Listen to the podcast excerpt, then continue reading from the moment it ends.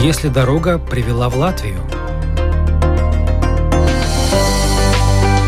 Как вам тут?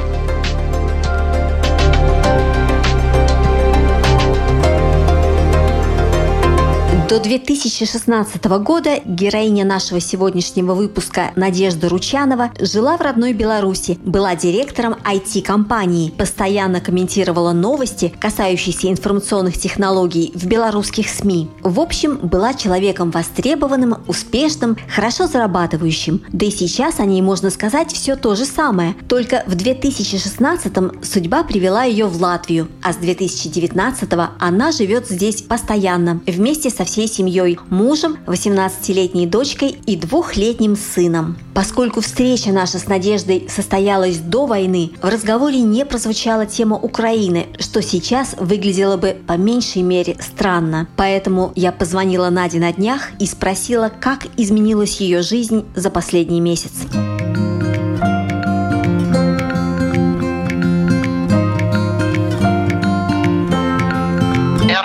Международной компании, и как раз в проекте, в котором я работаю, у нас очень интернациональная команда. Со мной вместе работают коллеги украинцы. И первое, что я лично делала, я очень много разговаривала с людьми, я очень много разговаривала с украинскими коллегами. Я пыталась поддержать как-то словом, делом, показать, что мне не просто не все равно, а то, что мне так же больно, как и им. Мне кажется, вот это вот участие человеческое, оно особенно в первые дни, и демонстрация своей позиции, она была чрезвычайно важна для всех участников этого процесса. Конечно же, волонтерская деятельность, она тоже меня не обошла стороной. Буквально в первые же дни, когда требовались подушки, одеяло, постельное белье для первых прибывающих, мы с супругом все это собрали еще у наших соседей, вложили в коробочки, отвезли это все и отдали тем людям, которым это нужнее. И это действительно капля в море по сравнению с тем, что происходит у тех, кто реально подвергается опасности. Что касается ситуации с Белоруссией, тут вот эта история вины белорусов, да, и должны ли белорусы испытывать вину за то, что с их территории происходит агрессия другого государства или не должны. Если говорить обо мне лично, да, я испытываю такую вину. И я моим друзьям, коллегам, украинцам, все разговоры я начинала именно с фраз э, «простите нас, пожалуйста», потому что любой, как мне кажется, разумный человек, он чувствует вот эту самую коллективную ответственность. Фокус наш сильно сместился в сторону этой войны.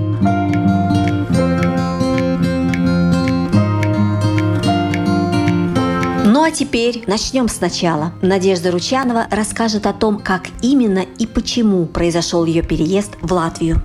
Я поступила учиться в Стокгольмскую школу экономики в Риге. Я работала в Минске, я была директором компании в Минске, и в какой-то момент мой дорогой учредитель сказал мне, что неплохо было бы мне дополнительно получить образование уровня Master of Business Administration или Executive даже уровень. Я стала просто искать варианты, что вообще есть. Пришла к выводу, что минские программы меня не устраивают, и стала смотреть кругом. И вот по совокупности всех критериев Стокгольмская школа экономики в Риге победила. Я поступила сюда, стала учиться, приезжать на 4-5 дней в месяц. За это время я вышла замуж, пока я училась. И так получилось, что мой супруг, он тоже айтишник, тоже программист, естественно, разделил тяготы этого моего длинного образовательного путешествия. Он приезжал со мной вместе на учебный модуль, мы вместе гуляли. Он познакомился с моими одногруппниками, и один из моих одногруппников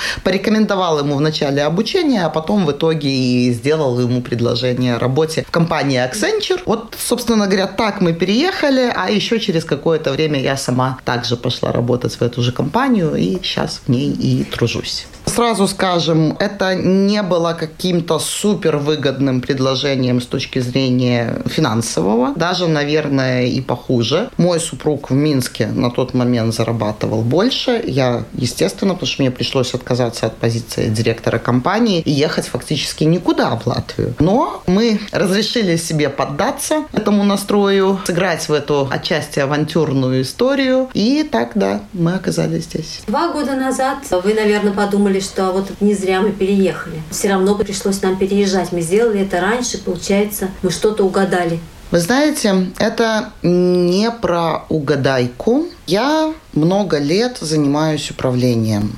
Я склонна думать, что я достаточно неплохой управленец. Я точно хороший руководитель проекта. Одной из обязанностей руководителя проекта непосредственно является анализ, мониторинг рисков и выработку стратегии относительно этих рисков. Я могу сказать, что эта мысль о том, что это правильное решение, она меня посетила даже не тогда, когда начались события, а тогда, когда я принимала решение об обучении за границей. Потому что, конечно, ни один здоровый человек в нормальном уме не мог предположить то, что мы увидели все в 2020 году. Я не буду говорить, что я такой провидец, и я знала все. Нет, нет, нет. Это надо быть очень психически нездоровым, чтобы чтобы видеть вот такие вот истории. Но даже тогда, пять лет назад, к сожалению, я видела такие сигналы, симптомы в белорусском обществе, в белорусской системе управления, в белорусской экономике, которые не устраивали меня. И, к сожалению, я не видела ни одного позитивного тренда. Я очень большой патриот своей страны. Мне очень нравится Беларусь, мне очень нравятся люди. Я вообще считаю, что белорусы – это лучшие сотрудники. Я ценю их за их профессиональность, точность, аккуратность, ответственность. Это э, очень нужные и важные качества. И такая прекрасная страна, такие прекрасные люди. К сожалению, уже тогда, да и 5, да и 10 лет назад пострадали от политической системы и строя. И, конечно, вот эти все события лета 20-го, даже раньше, когда началось отрицание ковида белорусскими властями, весной 2020 года. И я, и моя дочь, и мой супруг, мы все ловились на мысли, господи, как же хорошо, что мы сейчас здесь. Вскоре после того, как был получен вид на жительство в Латвии, Надежда поняла, что беременна. Решила, что работать не будет, возьмет паузу. Но не получилось. Работа нашла ее сама. Попросили помочь организаторы одного стартапа. И завертелась, закрутилась. Дел с каждым днем становилось все больше. Как вспоминает Надя, еще в пятницу работала, а в воскресенье родила. И в декрете посидеть не удалось. Обсудили с мужем, что для семьи более выгодно, взвесили все за и против, после чего на работу вышла Надя. А муж взял декретный длительный отпуск. Уже год они живут в Юрмале, в Вайваре. Купили часть дома. Мы сюда приехали, я зашла сюда, и я говорю, да, вот это то, что мне надо. Я не знаю, как это, но такое бывает, что вы попадаете в ваше место, и вы чувствуете, да, я хочу здесь жить. Мне здесь все нравится. Вот я живу от моей калитки до линии береговой 800 метров по прямой. Не каждый день, конечно, но когда хорошая погода, и у меня есть такая возможность, я прихожу на море два раза в день. Я иду по тропинке, его еще не видно. Потом тропинка немножечко поворачивает, и в какой-то момент времени я вижу линию горизонта. Каждый раз для меня это неожиданность. Каждый раз для меня это открытие. И каждый раз я вижу море разным. Вот вчера оно было серым и хмурым. Вот сегодня штиль. Завтра будут новые краски. Поменяется погода, природа, температура, все кругом. И каждый раз ты как будто бы приходишь в новое место, хотя это одна и та же тропинка. И вот это вот ощущение, когда ты из-за поворота видишь линию горизонта, оно не перестает меня удивлять. Наверное, я тут проживу до своей глубокой старости, и до глубокой старости буду чувствовать этот прилив каждый день. Ну, пока так еще ходить смогу уверенно. Если бы вас спросили, что это за страна, что там хорошего, почему там интересно, как бы вы рассказали о Латвии?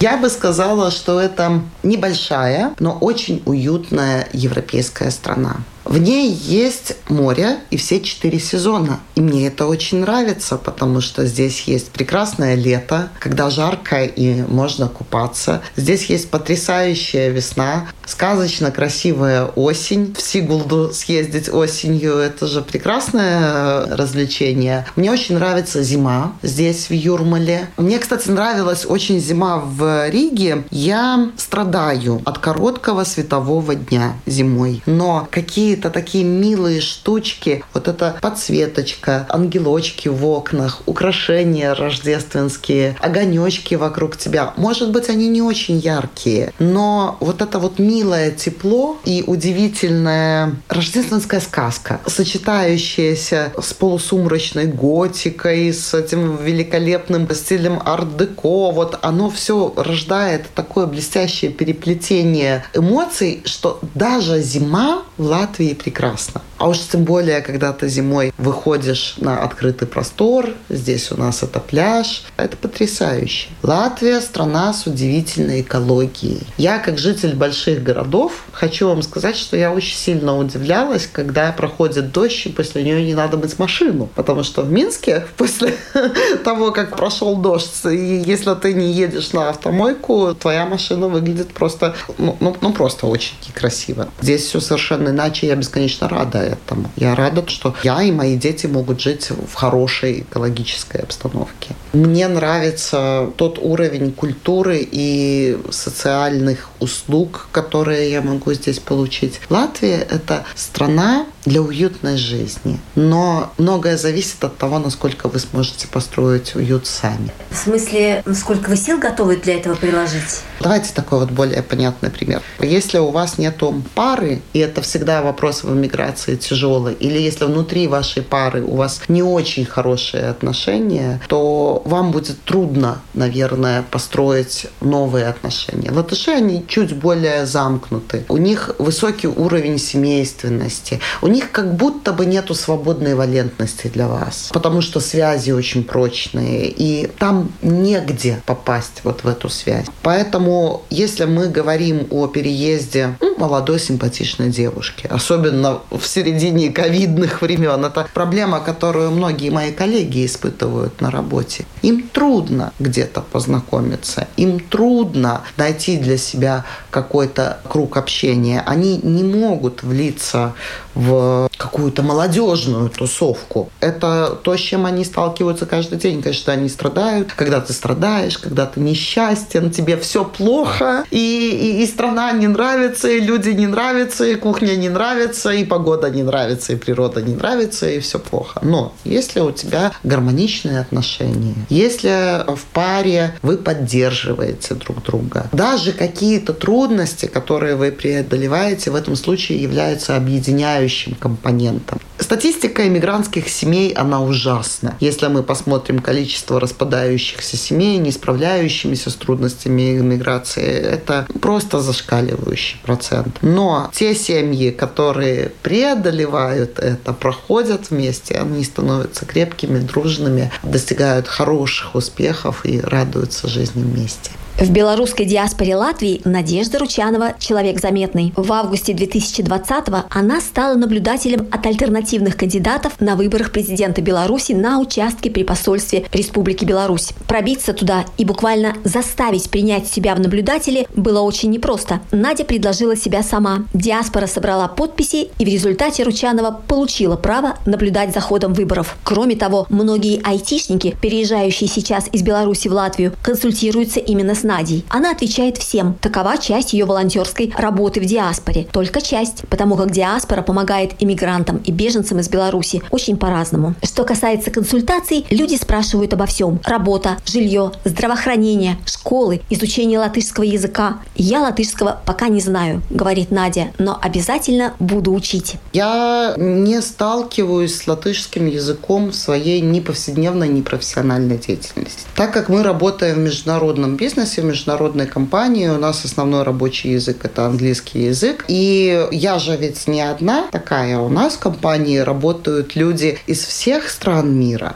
Ну, а что касается ближайшего окружения, мы живем достаточно замкнутом мире, как и все последние несколько лет. То есть дети, супруг, няни у нас все русскоговорящие, соседи у нас тоже все русскоговорящие. То есть у меня, к сожалению, и я искренне об этом сожалею, нету повода такого вот, чтобы серьезно заняться латышским языком, потому что я его не слышу вокруг себя. Но я очень хочу, и я надеюсь, вот моему сыну сейчас два с половиной года, рано или поздно он пойдет в это дошкольное учебное заведение, он будет приносить новые слова, и я вместе с ним синхронно, можно сказать, с молодых ногтей буду изучать язык так, как его учит ребенок. Знаете, у нас иногда бывает, сталкиваешься с людьми, которые переехали из другой страны. В частности, я говорю про русскоязычные страны, и иногда я сталкиваюсь с каким-то негативом в отношении латышского языка. И мне это глубоко непонятно, потому что видя, как последовательно, поступательно белорусский язык и культура уничтожались на, на правительственном государственном уровне в течение там, последних 26 лет в Беларуси, я восхищена тем, что такая, ну прям скажем, небольшая страна прикладывает такие большие усилия к сохранению культуры, истории и идентичности как нация. Поэтому мне стыдно то, что я не учу латышский язык, и это та моя точка роста, над которой я, безусловно, буду работать. То есть даже если он мне не нужен профессионально, я все равно планирую прикладывать усилия для того, чтобы хотя бы быть благодарной по отношению к той стране, тем людям и к той культуре, в которой мне сегодня хорошо жить и работать.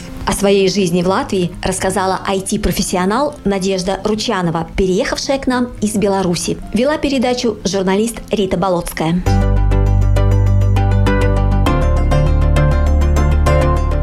если дорога привела в Латвию.